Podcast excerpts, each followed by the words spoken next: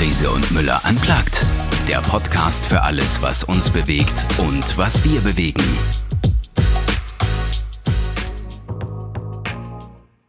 Hallo und herzlich willkommen in einer neuen Folge im Podcast Riese und Müller Unplugged.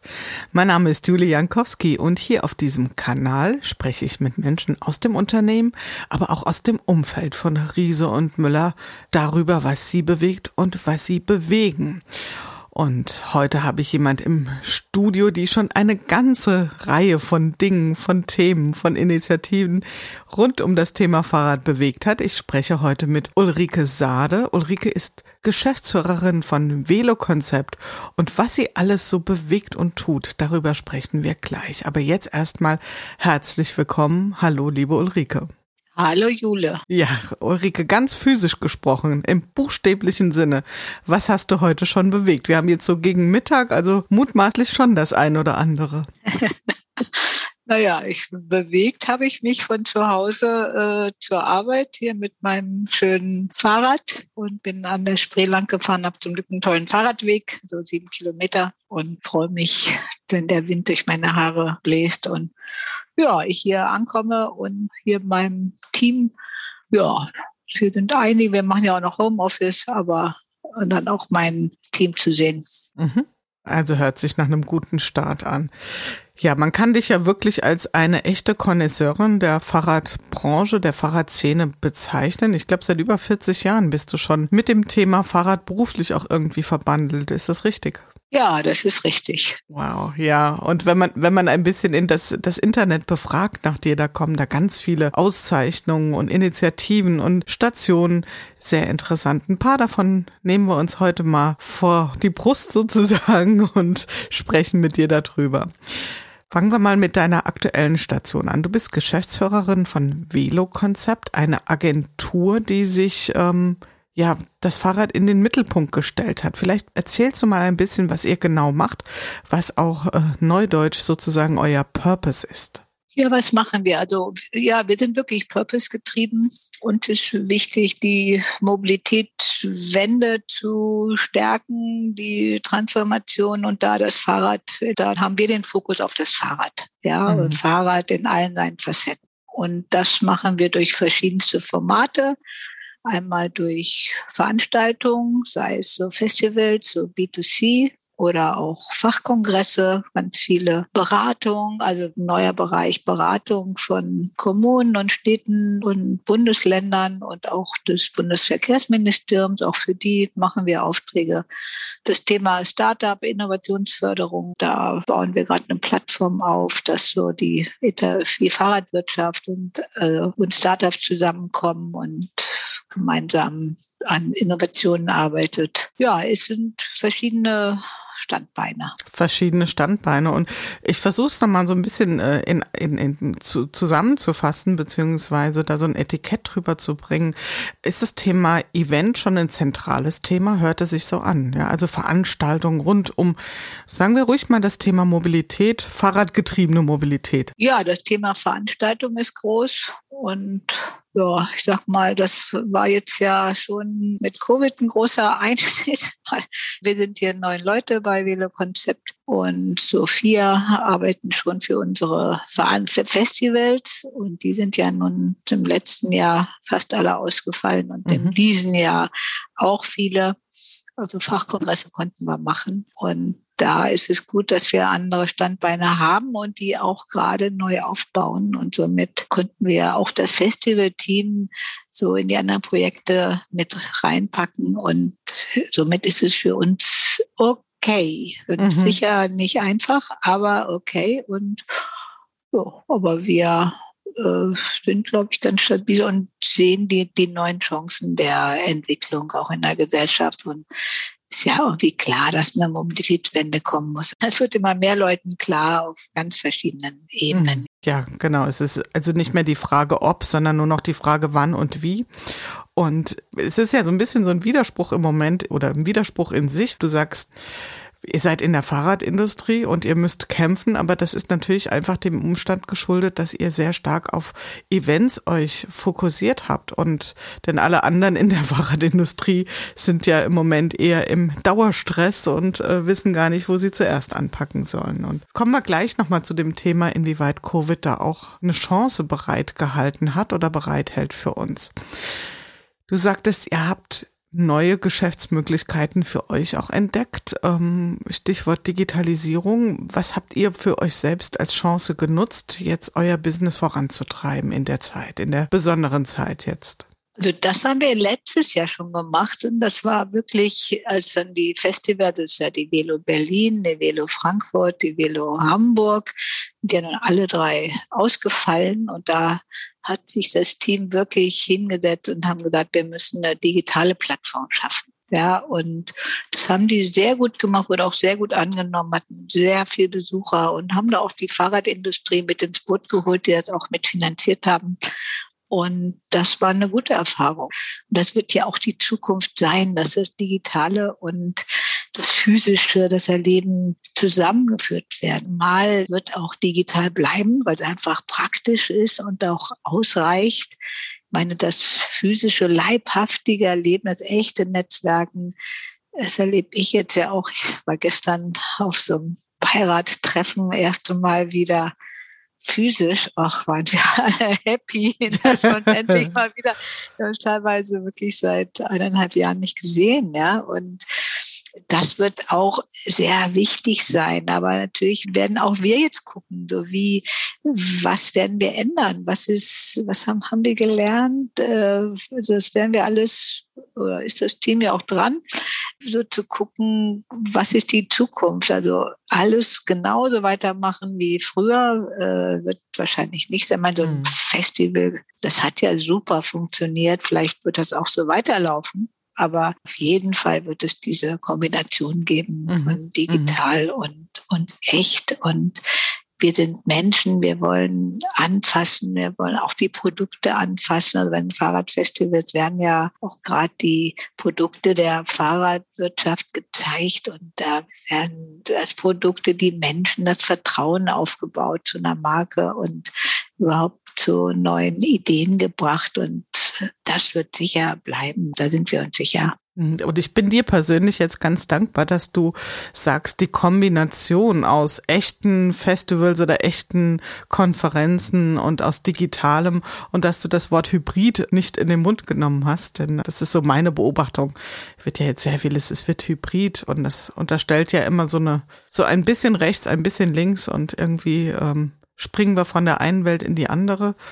Aber man ist ja, glaube ich, gut beraten, dieser Zeit zu überlegen, wo macht was Sinn? Also wo macht ja, das Digitale, genau. wo können beide Welten ihre spezifischen Vorzüge auch einfach ausspielen? Ja?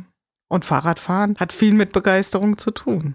Das Thema Fahrrad, ich glaube, wie lange gibt's jetzt Velo-Konzept? Seit 20 Jahren? Und ah, ja, 21 Jahre. 21 Jahre. Das heißt also schon jahrzehntelang, aber dein Weg in der wenn wir das mal so sagen wollen, Fahrradindustrie ist ja länger als das. Das heißt, du hast dich ja auch schon vorher von beruflicher Seite mit dem Thema Fahrrad auseinandergesetzt. Und da gab es ja dann auch den Verbindungspunkt schon sehr früh zu ähm, Heiko Müller und zu Markus Riese. Ja, also ich bin selber 1980 in die Fahrradbranche eingestiegen. Ich habe einfach gewechselt. Ich war Lehrerin, Beamte, mhm. wollte aber dann was bewegen und ich hatte irgendwie diese äh, Mobilitätswende, damals hieß die ja noch Verkehrswende oder äh, weniger Auto, mehr Fahrrad, das weiß ich. Und da, da wollte ich was bewegen. Und da hat sich so ein Fahrradladen-Kollektiv gebildet, das gegründet, das Fahrradbüro, das war aus einer Bürgerinitiative entstanden gegen Autobahnbau. Und da waren echt tolle Leute. Ich war damals so ein ganz kleines Licht die gesagt haben, wir müssen eine Alternative zum Auto in der Stadt schaffen. Und das ist das Fahrrad. Und das Fahrrad war ja Anfang der 80er Jahre völlig unterbewertet. Also es war du konntest ja nichts Gutes kaufen und dass du dich, und dieser Fahrradladen hat sowohl auch einen Verlag gehabt, einen Fahrradatlas rausgebracht für Berlin und auch geguckt, wo gibt es eigentlich gute urbane Räder. Also gute Rennräder gab es ja, ja, die tollen, aber eben im Urban, das war sowas vor die Hunde gekommen. Ja, also wirklich, ich glaube, der Durchschnittspreis war Ende der 70er, Anfang der 80er, ich glaube 150 Mark. Also das wären es ja jetzt vielleicht doch, wenn man sagt 150 Euro jetzt vielleicht oder 200 Euro. Äh, es gab auch keine richtige Entwicklung mehr. Und wir haben gesucht. Wir sind nach Holland gefahren, haben aus England gute, aus Frankreich, wo es irgendwie geguckt, wo gibt es gute Räder für den Urbanbad. Die Hollandräder waren natürlich auch äh, gut, aber wir wollten auch äh, andere Räder. So, das war der Ursprung und damals gab es eben diese alternative Bewegung, damals auch Anti-Atomkraft, da war ich ja auch dabei, oder die Grün, die alternativen Liste, das alternative Leben war ja sehr. Und wir wollten die Gesellschaft auch in der Wirtschaft verändern, kollektiv gründen. Also da komme ich her. Ich war zehn Jahre Fahrradhändlerin. Wir haben den VSF zusammen gegründet. Dann haben wir ja auch die VSF Fahrradmanufaktur mitgegründet, einfach aus dem Umstand, dass wir Fahrradhändler waren eigentlich alles Händler, gab nur ganz wenig Frauen, gesagt haben, es gibt irgendwie nicht so das Lieblingsurbane Rad, was wir wollen. Und dann haben wir unsere eigene Manufaktur gegründet in Bremen, ja, und so, also da komme ich her und nach zehn Jahren Fahrradladen wurde ich dann Geschäftsführerin vom VSF, jetzt Verbund Service Fahrrad, früher Verbund Selbstverwalter Fahrradbetriebe und habe den zehn Jahre geleitet. Und da habe ich ihm ganz viel Qualifikation für Fahrradhändler und Händlerinnen organisiert und Veranstaltungen. Und da habe ich dann Heiko und Markus kennengelernt. Und jetzt, wenn Händler in meinem Alter oder noch ein bisschen jünger kennen, die kennen sich ja noch den Fahrradmarkt Zukunft, den ich in Bremen gemacht habe. Das war eine große Fachveranstaltung, wo ganz viel Schulung war für Fahrradhändler und Händlerinnen und ganz viel Diskussion und Trendy Politik war schon dabei und äh, und eben eine Fachmesse mit den Innovationen, mit den guten Produkten, die das auch finanziert haben. Es war voll von der Fahrradwirtschaft finanziert. Und in dem Rahmen habe ich dann Riese Müller kennengelernt. Heiko Müller, ja. Genau, und waren ja für dich, glaube ich, auch so eine persönliche Inspiration, den Schritt in das äh, Unternehmertum zu gehen. Ja, das war das Verrückte, dass sich eben dieser Fahrradmarkt Zukunft war vom VSF organisiert, von diesem äh, Händlerverband. Und dann kam Heik und er war wirklich sehr erfolgreich. Also nicht nur bundesweit, international und es hieß, ah, toll, das brauchen wir. Da war ja auch schon so, dass ich wollte sowohl die Qualifizierung als auch die den Status des Fahrrades erhöhen, wirklich in einem anderen Umfeld, in wunderschönen Räumen, in, in hohen Standards. Und da kam Heiko und sagte, du Ulrike, also dieser Fahrradmarkt Zukunft, der hat mehr Potenzial, aber der kann nicht beim VSF bleiben. Das ist zu klein, der hat viel mehr und du musst den Fahrradmarkt Zukunft in einfach eine neutrale Agentur geben. Sonst, sonst kommen wir auch nicht mehr. Ja, also das ist uns zu klein, aber das Potenzial ist größer. Boah, da habe ich echt nachgedacht und habe gedacht, scheiße, ja. Und dann habe ich irgendwie hat es Zeit, ja, nicht so lange, ich glaube, hat es ein Jahr gedauert dann. Und dann habe ich gedacht, also war irgendwie mein Baby, ich habe das gegründet, mein Herzblut war da drin und ich gründe die neutrale Agentur. So, das war wirklich einer von, es gibt fünf, sechs Gründe gibt es, aber das war ein wichtiger. Und dann habe ich Velokonzept gegründet und habe den Fahrradmarkt Zukunft auch mitgenommen. Ja, weil das hat dann auch der VSF gesehen, dass das sinnvoll ist. Ja, und haben gesagt, komm, mach den weiter, ist okay. Ja, und somit sind wir wirklich, ja, war damals schon ein wichtiger, ich weiß gar nicht, ob Heiko das weiß, aber jetzt weiß das. Jetzt, jetzt weiß es Heiko und alle anderen Hörerinnen und Hörer auch und eine sehr schöne Geschichte. Und also was für mich oder in meinem Ohr sehr stark mitschwingt, ist einmal das Thema eine große Leidenschaft ähm, für das Thema Fahrrad, aber auch sowas wie ein politisches Statement, was sich da offensichtlich antreibt. Ja, das habe ich auch, also das war mir, glaube ich, lange gar nicht klar. Das habe ich irgendwann, weiß ich nicht, vor ein paar Jahren dann gemerkt, dass ich ja, also ich bin 1980 gestartet, wirklich für die Verkehrswende zu arbeiten, fürs Fahrrad zu arbeiten. Ich war, ich habe das Fahrrad für mich ja selber als tolles Verkehrsmittel entdeckt. Mhm. Ja, ich äh, habe auch damals in einer Werkstatt gearbeitet, bin sogar als Fahrradmechaniker für ich drei, vier Jahre nur in der Werkstatt gearbeitet, habe auch Fahrradtechnikkurse gegeben. Aber eigentlich bin ich gar nicht Teile verliebt, sondern mhm. es geht mir eigentlich um ein gutes Fahrrad, was funktioniert und was ein auch ein Kulturgut ist. Und mhm. das zu fördern, das zieht sich durch bis, bis jetzt. Und ich bin eigentlich total dankbar vielleicht auch, dass ich jetzt hier auch im Team bin. Denn hier neun, neun Leute, das ist ja nicht ein altes Thema, dass jetzt die, die neue Generation, die, hier sind viele so in den 30ern, die mit völliger Begeisterung weitermachen, eigentlich und neue Aspekte haben und aber das gleiche Ziel, den gleichen Purpose und das zieht sich bei mir durch und das zieht sich auch bei Velo-Konzept durch. Da kommen die Fäden so zusammen, so hört sich das an. Ja, ja und ich wurde auch mal in einem Interview gefragt, Frau Sade, wie halten die das eigentlich aus? Sie sind seit so langer Zeit und es geht doch so langsam voran. Sind Sie nicht total frustriert? Da war ich echt so überrascht und ich auch nachdenke. Also das Ziel war immer gleich, aber ich habe in verschiedenen Ebenen gearbeitet. Ja, ich glaube, ich mache ja nicht 40 Jahre das Gleiche. Ich war anfangs Fahrradhändlerin und dann Fahrradwerkstatt und die ganze Fahrradkollektive und diese ganzen Sachen, dann die ganze Fortbildungssachen, Qualifizierung, Lobbyarbeit, Berufsbild, Fahrrad, Berufsbild entwickeln und jetzt eben die Agentur, dann eben Velo Berlin oder solche Sachen, Fahrradmarkt Zukunft. Und jetzt, äh, ja, ich leite auch diesen Think Tank in der Fahrradbranche, im Bike Brain Pool, wo ja Heiko und auch Sandra ja schon lange dabei sind. Und das sind immer neue Sachen und die begeistern mich immer wieder neu. Also ich finde es extrem langsam. Ich warte immer auf diesen Tipping Point, wann kommt endlich der echte Wandel, weil es hier geht ja wirklich im Schneckentempo los. Und wann kommt es?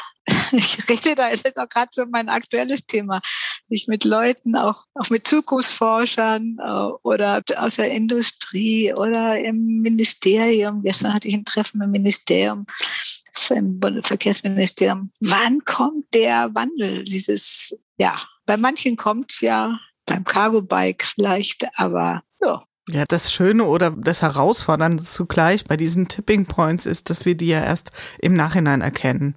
Also es ist, glaube ich, sehr schwer, während man an einem Tipping Point steht, zu sagen, jetzt ist er da. Auch wenn das Menschen immer wieder versuchen. Und ich glaube, das erkennen wir erst so im Nachhinein, wann wirklich so eine Kante ja, so, eine, so, so, so ein Punkt war, wo etwas ja. umgeschlagen ist. Und dein Herz schlägt schon auch für die Händler, hast du gesagt. Das greife ich ja. gern noch mal ein bisschen auf, weil uns hören ja auch, denke ich mal, äh, eine Reihe von Händlerinnen und Händlern zu.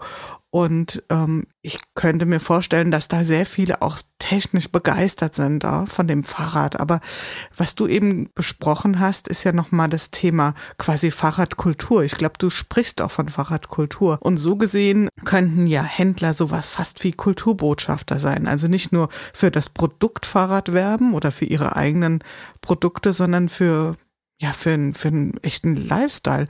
Beobachtest du da so eine Veränderung auch bei den Fahrradhändlern, als dass dieses größere Denken, Mobilitätsdenken und Lifestyle, dass das da Einzug hält?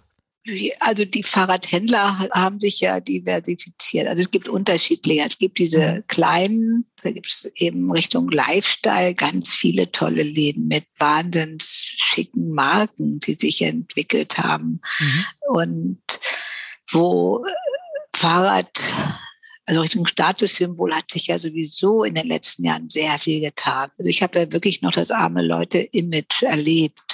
Ich habe es nie verstanden, dachte man ja mal einen Knall, habe so nicht an mich rankommen, dachte man, die spinnen doch. Also, wenn man so, können sie sich kein Auto leisten oder irgend so ein, so ein Schwachsinn. Ja, also fand ich, also fanden wir ja Schwachsinn. Also uns hat das ja nicht, uns hat das ja nicht angefasst oder irgendwie, wir dachten ja, die haben einen Knall. Aber in der Gesellschaft war das ja ganz lange, ey, Fahrrad und Status und so. Und das hat sich ja in den letzten Jahren total gewandelt. Fahrrad ist das Statusobjekt.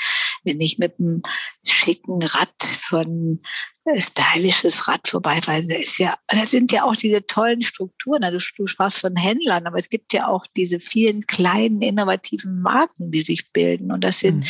familiengeführte Unternehmen, die am Produktinteresse haben, die auch ein tolles Produkt machen wollen und eben nicht so in der Startup-Welt ist das ja so dieses Exit-getriebene, ich gucke mal, wo kann ich Geld machen und dann, wenn es für, wenn die Firma ganz viel wert ist, dann verkaufe ich sie. Das ist ja in der Fahrradbranche nicht. Es gibt sowohl von den Lieferanten ganz viele tolle Leute und mit Verantwortung und auch echte Ansprechpartner, die auch was bewegen wollen. Und bei den Fahrradhändlern, ja, das finde ich toll. Das sind tolle Menschen, die in ihrem Bereich was bewegen und ja, manche haben im kleineren spezialisierten Laden, mit den anderen haben große Läden, manche sind spezialisiert auf, auf Lastenrad, aber das wissen ja die Händler jetzt alle selber. Mhm. Und da jetzt sich weiterzuentwickeln. Es wird sicher auch vom Produktverkaufen auch zu Dienstleistungen kommen. Ja, das sind da jetzt so. Äh, und auch das Digitale natürlich, wie bestelle ich die Räder und aber das ist ja in der Branche auch bekannt, was da gerade alles notwendig ist und die Veränderung da. Mhm. Gut, und, und dann entsprechend auch eine Beratungskompetenz, die dann von ja. den Händlern, die ja schon immer gefordert war, aber die wird ja eher noch anspruchsvoller. Ja, also würde ich jetzt mal sagen, die Hürden. Ja, das, ich mhm. meine, ist ja ein Riesenthema, ist ja der Fachkräftemangel in der Fahrradbranche. Das war auch damals schon, also so das auch Richtung Berufe und so, aber dass jetzt die Qualifikation jetzt auch hier durch die E-Mobility, durch die äh, Lastenräder, durch die neuen Produkte, das ist ja durch die Digitalisierung, durch die Computer, das ist ja wirklich ähm, Herausforderung. Und es gibt ja nicht, äh, das ist auch eine Herausforderung für die Branche, genug Fachkräfte zu kriegen.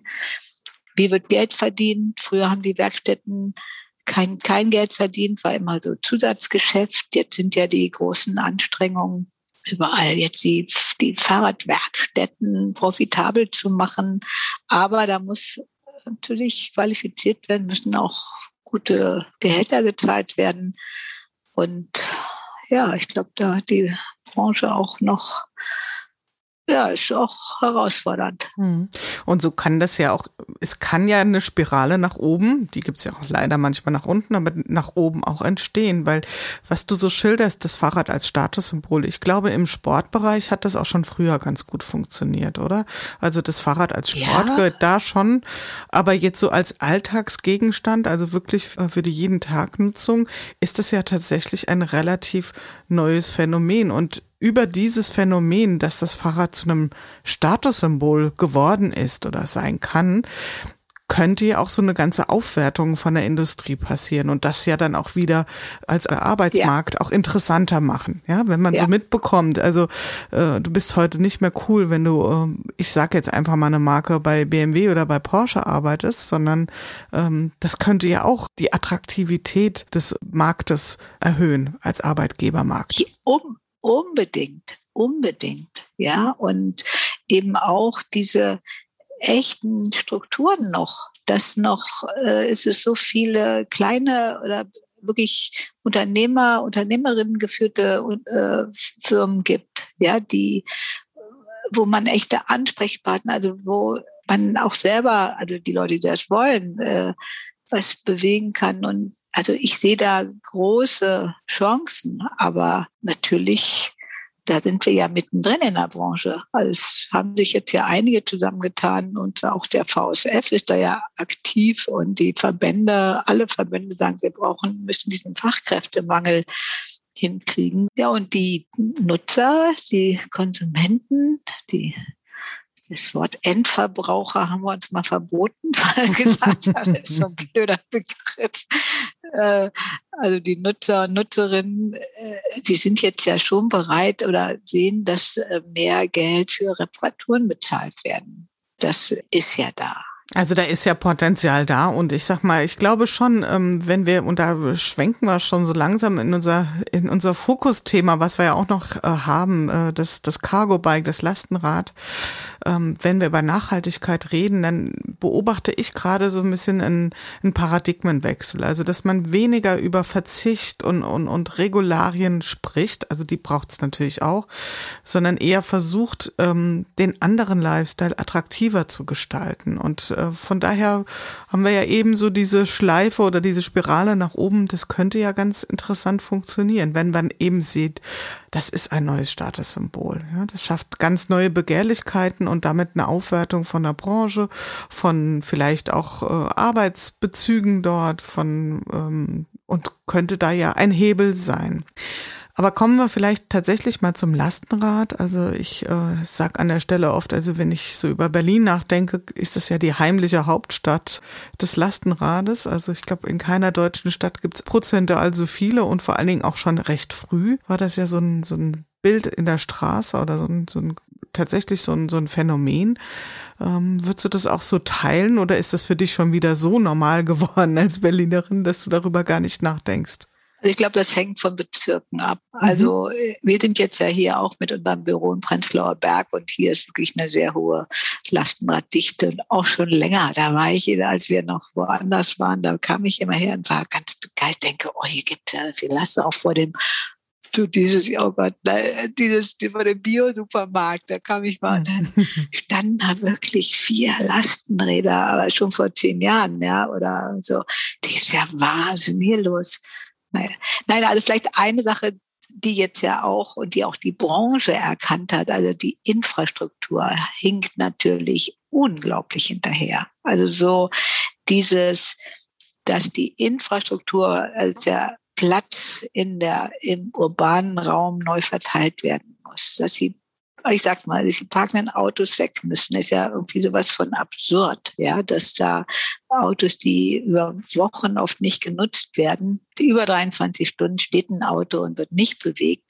Der Platz muss neu verteilt werden. Es muss sichere Wege geben. Das Tempo muss runter. Also ein großes Hindernis ist, dass viele Leute sich nicht trauen, Rad zu fahren, weil es einfach zu gefährlich ist. Und da sind natürlich jetzt auch die Bewegungen mit äh, auch immer hier den großen, schweren, wir nennen die diese SUVs, diese Panzer, die jetzt hier vermehrt überall stehen, sind ja, ich weiß nicht, noch ein, vielleicht noch ein Aufbäumen sehe ich das bevor.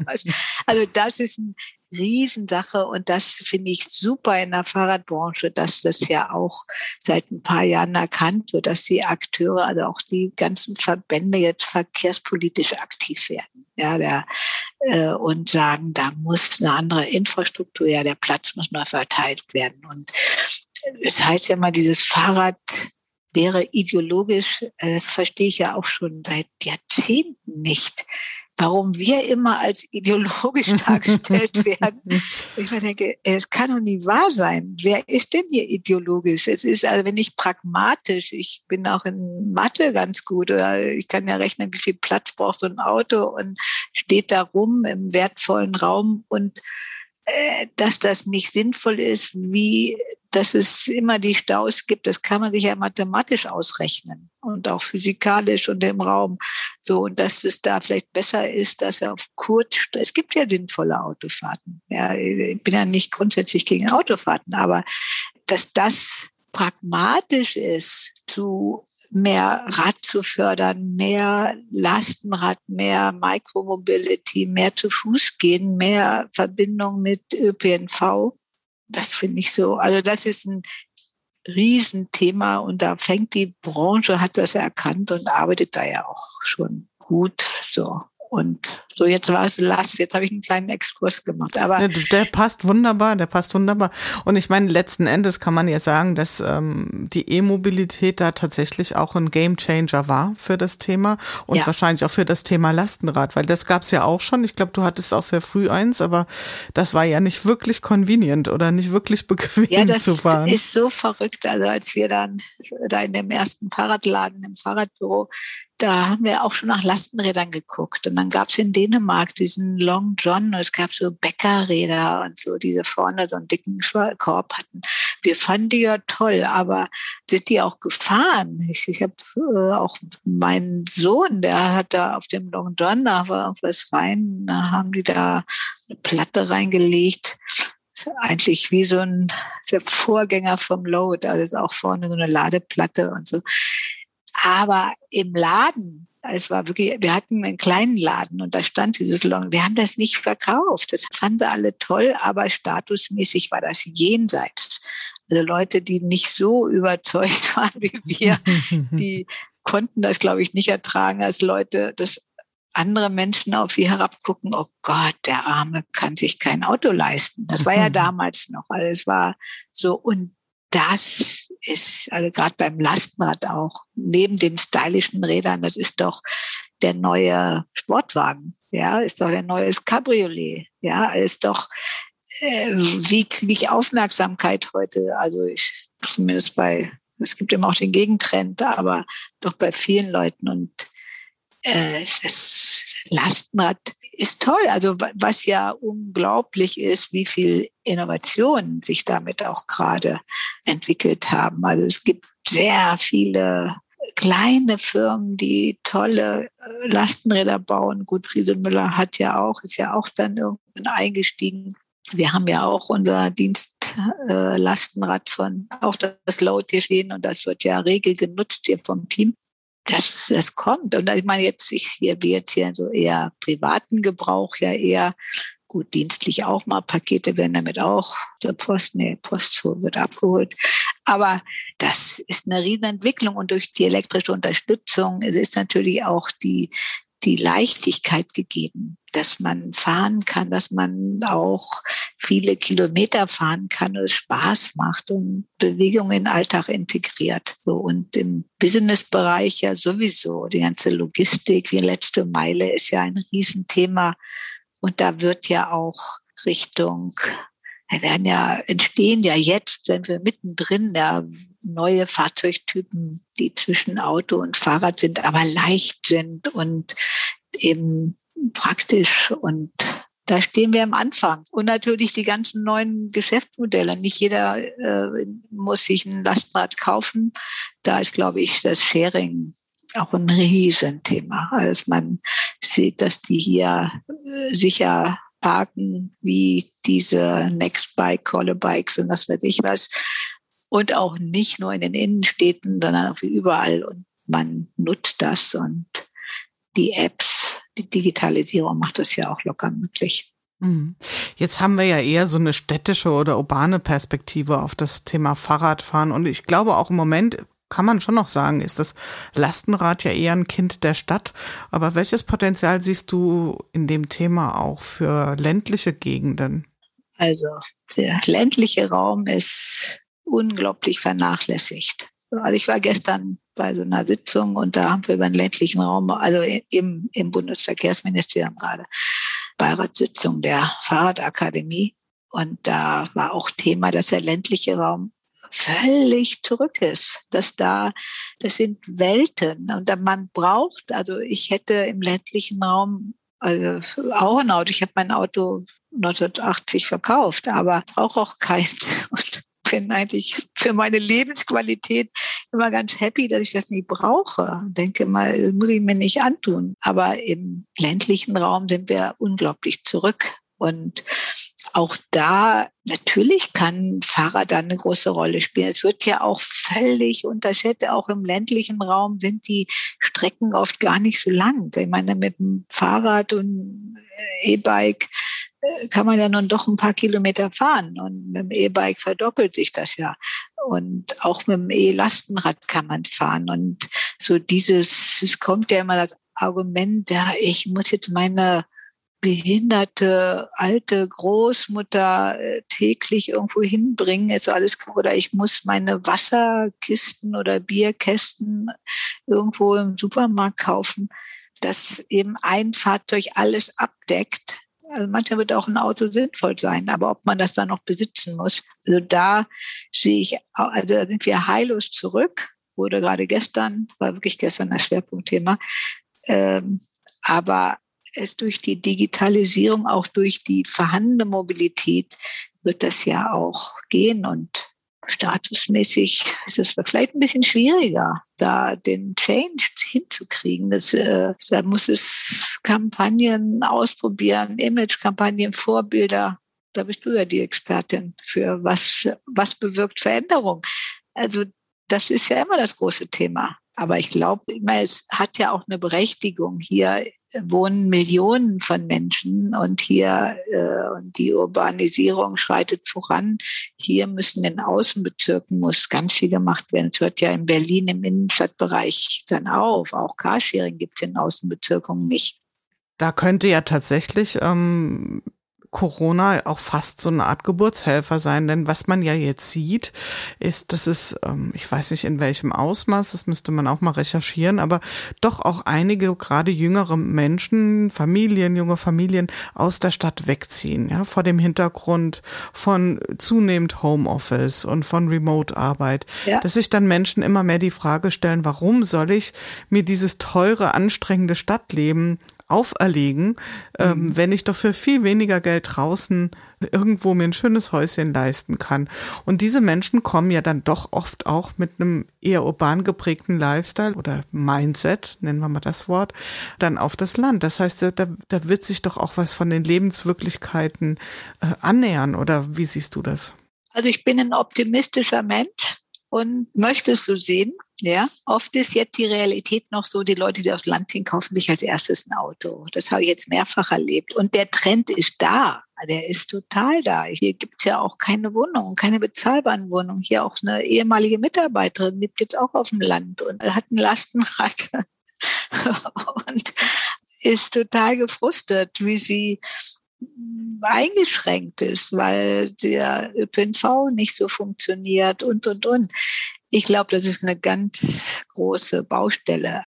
Naja, gut. Wo sollten wir hinschauen, wenn wir uns inspirieren wollen? Gibt es Länder, wo du sagst, die sind schon richtig weit? Weil ich glaube, wir haben jetzt äh, alle auch so den Eindruck, dass wir in Deutschland nicht ganz vorne sind, um es mal nett auszudrücken. Und ja. wo sollten wir hinschauen, wenn wir uns inspirieren, motivieren möchten? Ja, es sind ja immer die gleichen Städte, die großen Visionen sind natürlich, das ist Paris, Barcelona, Stockholm, in den Niederlanden, äh, ganzen Kiezblocks oder auch die Kommunen, die Städte in den Niederlanden, Kopenhagen. Das sind Vorbilder, ja klar. Und in ich habe jetzt gerade letztens so Filme gesehen, wie Paris umgebaut werden soll. Da kommt ja auch noch neben dieser Irrsinn mit verstopften Straßen und parkenden Autos ja auch noch die, die Erhitzung dazu, dass die Stadt, weil alles zugepflastert oder mit Straßen Asphalt belegt ist, äh, die Stadt sich so erhitzt. Und da müssen ja äh, jetzt Grünflächen zurückerobert werden. Es müssen die Bäche wieder aus ihren Röhren rauskommen. Und da habe ich jetzt letzten Film in Paris gesehen, das war wirklich sehr beeindruckend. Ja, ist natürlich auch nicht die Lösung für alles, aber mal wirklich einen Cut zu machen und zu sagen, wir denken neu und nicht dieses Klein-Klein, wo nimmt man da mal einen Parkplatz weg oder wo mal da. Und ja, es gibt die Beispiele und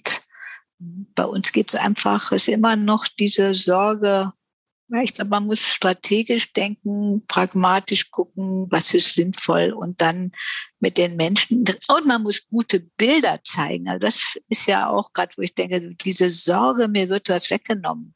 Mhm. Also ich finde, äh, es gibt ja gerade so im Netz, aber äh, Social Media sehe ich, freue ich mich immer, wenn ich diese Filmchen sehe, ja, wo dann immer so auf, äh, erst eine normale Straße, wie sie so ist, mit vielen Autos und vielen parkenden Autos, dann geht immer plopp, plopp, plopp. Und dann werden die Autos rausgehoben.